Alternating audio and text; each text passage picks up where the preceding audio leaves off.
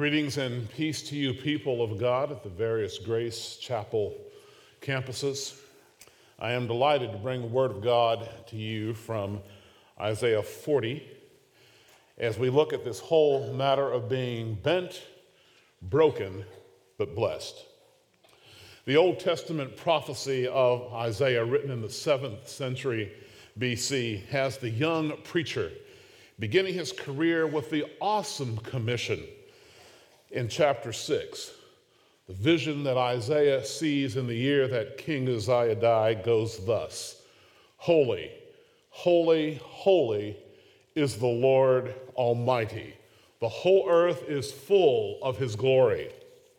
Shouts the heavenly messengers, the seraphs as they're called. The whole of chapters 1 through 39 tell of God's judgment on the sin sick people of God and the mighty nations around them. Justice and mercy had been perverted, and oppression of the needy and commonplace was so often going on. Those who were thought to be worth nothing, just the common people, were the ones so often for whom justice was not given, not even thought of. Isaiah 40 is the good news. God says that after exile, the nation will return and blessing and dignity, restoration will come about. Gerard Manley Hopkins, the noted 19th century British poet, speaks of the splendor of the creation in his poem God's Grandeur. He says, The world is charged with the grandeur of God. And he says that same creation is the bent world bent by our creative disobedience, our dishonoring of God, the creation, and one another. Whether it's 7th century Israel or 21st century United States, we are part of communities of spiritually bent, broken humans. Each one of us experiences what it is to be fallen creatures. So it is to be sinners in a sinful world, planning, plotting, oppressing, obsessing over ourselves and our wants to the detriment of our neighbors, our family, our workplace, even our very souls. On this weekend, we remember the life of Dr. Martin Luther King Jr., a man who sounded a trumpet sound, a drum major's call, as he called it, against the begetting and besetting sins of the American nation, those of racism and disenfranchisement of the poor. Let me first define our terms. Prejudice. What is it to be prejudiced? Prejudice is a sin of all people rich, poor, majority race, minority race. It's a part of the bent, broken nature that all of humanity possesses. Prejudices are those stereotypes we have about people based on uh, their race, their ethnicity, where they came from, how they speak, what they do. May be conveyed by jokes, stories, attitudes toward those whom we want to date, whom we associate with, those whom, with whom we live near or don't want to live near. I remember a preacher that I once heard tell a story about a woman who felt threatened because a big black man was behind her. How many times have you heard a story told about someone being threatened by a big white man who's near you? Well, I'm showing you the silliness of it. Because if you're a part of the majority population, you don't think to identify somebody by race, but often doing that to someone who is a minority is easy to do. Now, I wonder, bottom line, was he more threatening because he's black? It really seems so, but perhaps that wasn't her intent. But it's some of the ways in which we speak in our prejudice without thinking of how it sounds. You know, in the African American community, there is a code that will often be told that I'm going to let you in. I'm going to tell you a little secret here. When so often in the majority community, uh, we speak of, uh, hear someone spoken of as articulate, well, black people know that means it must be a, a black person that uh, white folks think can speak well and use the language well. And so often when we hear somebody referred to, and if a white person says, well, that person is an articulate person, we think, it's a black person, must be. Uh, it just is a way of saying something to describe, but maybe it sounds to us that, well, are all the other black folks you know inarticulate? What is it about that? I can remember one time in interviewing someone at a college, and uh, I heard people say, You'll enjoy this person, and uh, she's going to be a good addition. She's a very articulate person. I went home and told my wife, Kathy, that without saying anything about it, and she said, She must be black. And she said, Same thing has happened to me. Well, it's something that we hear, and it raises those concerns about what do you really mean? Well, living often in predominantly white communities, pastoring all white or predominantly white churches, I've heard folks say, even innocently, why do black people do this? Or why do you people dance better than white people do? well, typically, having heard that often enough, uh, I respond, I- I'm not sure. And I haven't asked the other 12.5% of the American population what they all think about that. Uh, I don't know what the view is on that issue. Well, as I said, prejudice, we could all talk about that, whatever background we have. Uh, black folks say things that are prejudiced, Asian folks say things that are prejudiced, white folks do. It's not a color matter, it's who we are and how we look at things and the unfair ways we may portray others. But racism, racism, according to sociology, a sociologist, is the ability to enforce our prejudices. Racism is about power. Racism is about the power to enforce our brokenness and the ill use of that power. Such was the racism of the 1787 United States Constitutional Convention that slaves were not thought to be full humans, but given the status of three fifths of a human being. This immoral but legal inequity allowed for the perpetuation of slavery, the Jim Crow laws of the South, causing black folks to live in fear and in near slavery. Such was the internment of Japanese Americans during World War II. Such were the lynchings of African Americans in the South for no crime, but merely out of showing disrespect to the majority population. Such was the pitiful substandard education endured in the North and the South based on race. Such was the lack of public accommodation to men and women of color at the lunch counter, at the voting booth, at theaters, any place of where white majority chose to say the black majority could go or not go in the North and in the South as well. All of this was undergirded by state and federal authority. We are a victim of bent, broken, busted, bleeding relationships, friends. And the church as a whole so often did not assume its prophetic place, calling the church to repentance, calling the valley of constitutional racism for what it was. And it simply was then and now is called sin in the scriptures. In fact, I've heard the works of some well known Southern theologians who cited biblical support in their view for the chattel slavery in pre Civil War America. Friends, this is not just bygone history, unfortunately. It's not just past buried accounts. We still bear the scars, the wounds in the present. How? I'll give you a personal example.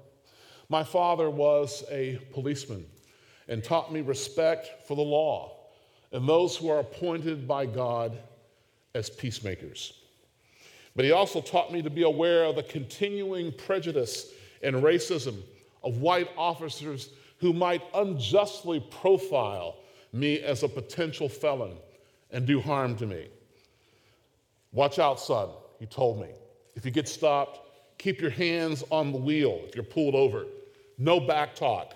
Tell them you're a minister. Tell them I'm a policeman. Be careful. You don't know what will happen. I can still remember that from many years ago. He knew what might happen. And had he been alive today, he could speak sadly of the racial profiling, the continued prejudice and racism directed toward young black men in many areas of America today. We live in a society where the distrust of authority has yielded brokenness, the bent world, bleeding. It has yielded brokenness and division that is the responsibility of the church to use its prophetic voice to call into healing and newness. Too often, our sin has yielded disdain for and abuse of authority. Bent, broken, busted, bleeding relationships. But I ask you the question Has the church called the mountain of iniquity to be cast down, to be made low, as our text says? I say that its prophetic voice has too often been mumbling or mute. There's a perspective I want you to see from the film Driving Miss Daisy, starring Jessica Tandy and Morgan Freeman. A wealthy Jewish widow in pre Civil War, uh, pre Civil Rights era South and her chauffeur. This fictional scene is Miss Daisy going to hear Dr. King at a dinner.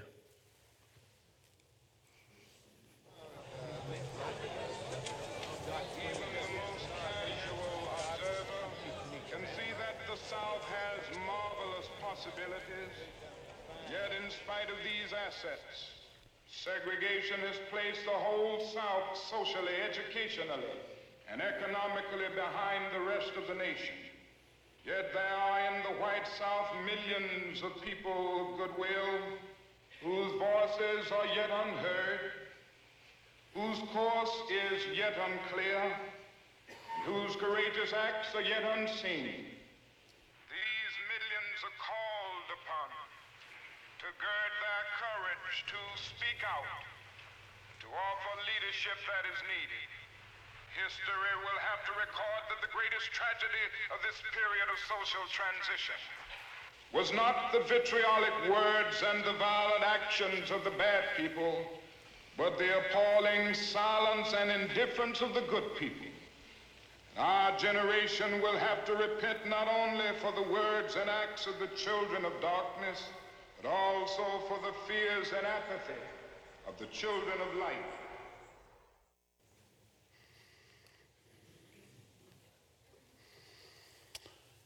In Boston, in Lexington, and East Lexington, in Wilmington, and Watertown, are our voices yet unheard? Is our course clear? Are our courageous acts yet unseen? The rest of the film portrays the valley of prejudice eroding as employee and employer come to a relational level ground. Miss Daisy, in time, came to appreciate the wisdom and, yes, the friendship of Hoke, the chauffeur.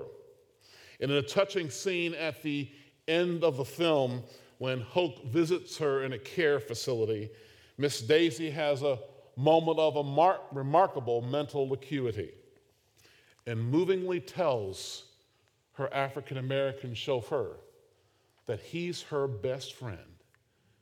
And he looks at her and very movingly says, I imagine that's so, Miss Daisy. May it be that we at Grace are not silent children of light amidst the darkness, the ills, and the sins of our day. As we take up the cross in our neighborhoods and our generation, in our schools, in our workplaces, in every place we have influence, may we take the time to hear and bear the wounds of those still impacted by the heavy hand of racial indifference and disenfranchisement. Perhaps as an action step or two, we in our congregations and our neighborhoods might take up the dialogue, have a meal with someone different, make a cross cultural friendship, engage your neighbor who is of a different color or racial or ethnic background next door or maybe in the seat next to you. And may the light of justice, renewal, and care for our neighbor ring loud for Jesus' sake with Jesus' blessing on Jesus' world. Indeed, may it be that we shine forth most mightily as the children of light, shining in the darkness, exposing the deeds of division, healing by God's grace the distrust, and be indeed in every place where we have influence the church of the living God. As Dr. King says, the time is always right to do what is right. My friends, Kathy and I are your most enthusiastic co laborers and supporters in this gospel effort as we together hold fast to Christ and the powerful word, as we hear him say in the scriptures, Be the church of the living God.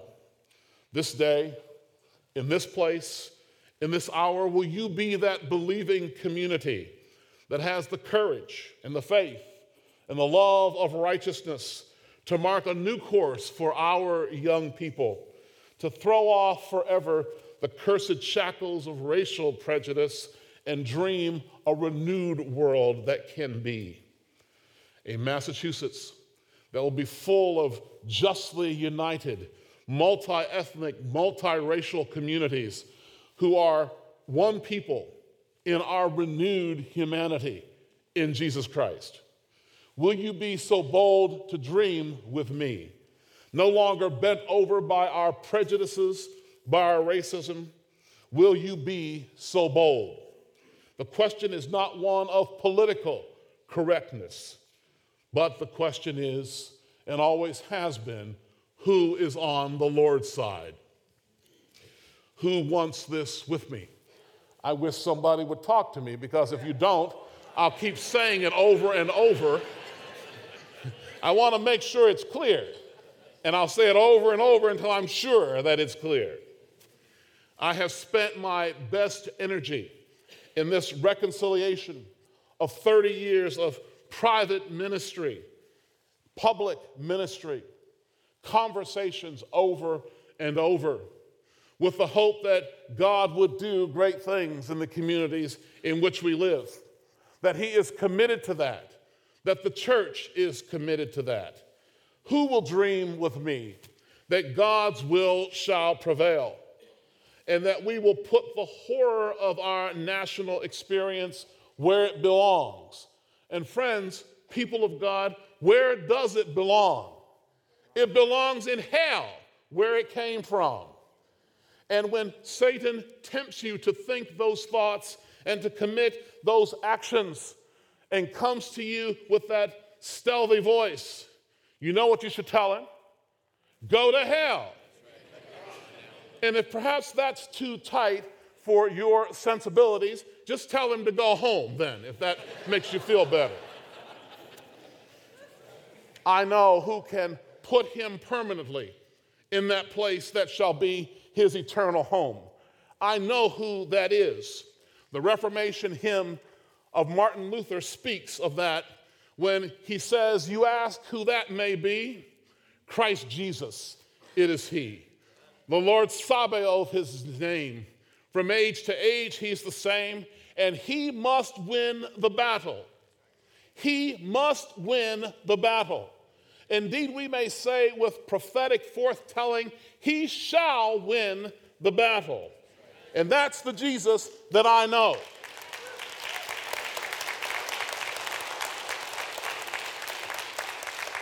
And I would long for each one of you who hears my poor, pitiful voice to know him as well and to rejoice that He knows us. It is the greatest joy, not just that I know Jesus, but that He knows me and He knows you and He knows our bent and our broken and our busted and our bleeding relationships. But He says, even knowing that, I love you. And I love you with an everlasting love. And I love you with a saving love. And I love you with a sanctifying love. And I love you with a love that will find you where you are on the last great day and lift you up again and give you a new body. I know you that well. That is the Jesus that calls upon us to make him known as well. Our text says, All flesh shall see it together, for the mouth of the Lord has spoken it. And this is echoed by Jesus in the Sermon on the Mount in Matthew 5 14. A city that is set on a hill cannot be hidden. This vision for New England was echoed yet again by John Winthrop in 1630 as he sailed here on the Arabella and he dreamed about what it might be like as he voiced his hope that the Puritan colony might live with a mighty covenant keeping fervor and be a city on a hill. And he said, All eyes are on us. Grace Chapel, people of God, all eyes are on us as well. How shall we respond to the pressing needs of this day? How shall we be the church of the living God? As God straightens the bent world and levels the valleys of distrust and fear and all wickedness. May indeed freedom ring throughout the land as we live and serve the one who is described with all majesty as holy, holy, holy. And may it be that it is seen. And as we see it, may we be changed. May we be made new in our affections and our relations Jesus Christ came to the world not to make us good people, not socially acceptable people, not better people. He came into the world and died to make us new people with a new perspective, looking forward to a new heavens and a new earth. I wish somebody would help me preach this sermon. A new heavens and a new earth. And that's what we long for, where righteousness reigns and the full fettered power and majesty, glory and justice of Jesus shall be seen in every aspect of the world. As the old hymn says, Jesus shall reign where'er the sun does his successive journeys run. His kingdom shall be seen from shore to shore. That's what we long for as the people of God. That's what we want for our children's inheritance. That's what we want Boston and Wilmington and East Lexington and Watertown to be a place where the goodness and the mercy of Jesus is seen and embraced by everyone.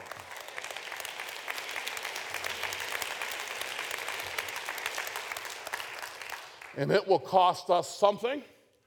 It has never been the place of the people of God to uphold the mighty standard of the gospel and not suffer for it. The Master suffered on his lonely road to Golgotha and Calvary. Shall we not suffer as well? Shall we not expect that our neighbor will not like the witness that we have? Well, that shall happen. But let me leave you with these encouraging words in the last part of Luther's hymn, A Mighty Fortress. Oh, let goods and kindred go this mortal, mortal life also. The body they may kill, but God's truth abideth still. His kingdom is forever. His kingdom is forever.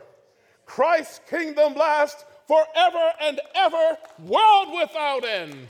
Amen.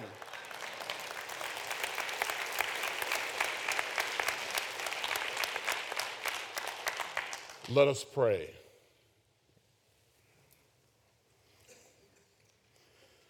Oh God, we confess that apart from the gospel, we are forever bent and broken. But in Christ, we are straightened. We are put back together and we are blessed. We are blessed that you know us and that we know you. And mighty Christ, that we have the privilege and the power of the Holy Ghost to make you known. All blessing and dominion and power, glory forever and ever are yours, triune God. Enable us, equip us, that your will will be done. And indeed, all flesh shall see it together. Amen.